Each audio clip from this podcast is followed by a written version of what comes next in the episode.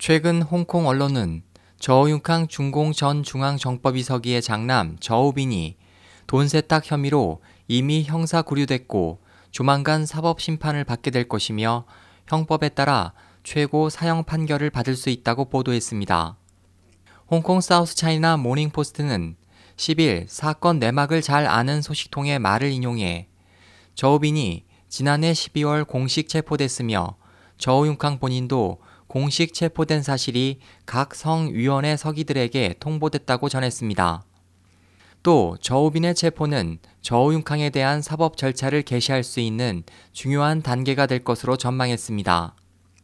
이전에 해외 매체들은 저우빈이 장재민 전 중국 석유 회장을 통해 이 그룹의 해외 인수합병 매입건과 관련해 그의 장인이 미국에 설립한 회사와 높은 가격으로 계약하게 하여 폭리를 취한 혐의를 받고 있다고 폭로했습니다. 저우비는 불법으로 얻은 이익을 다시 스위스 은행으로 옮겨 법의 감시 관리를 피했습니다.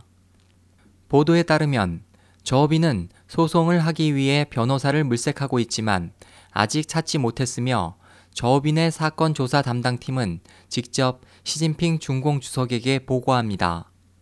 보도는 또 저우빈이 스촨성과 석유 업계의 불법 거래에 관여한 혐의를 받고 있고 조만간 부패, 뇌물 등의 혐의로 기소될 것이며 중국 형법에 따르면 부패 혐의로 최고 사형 판결을 받을 수 있다고 전했습니다. 베이징의 베테랑 언론인 가오이는 석유 산업에 관련된 저업인의 불법 거래에 관한 보도는 신뢰성이 높아 일단 저업인이 기소되면 중공 당국은 정식으로 청산의 중점을 저우융캉 가족에게 둘 것이며 게다가 관련 조사가 이미 일단락 지어져 사법 절차에 들어갔다고 말했습니다. SOH 희망지성 국제방송 홍승일이었습니다.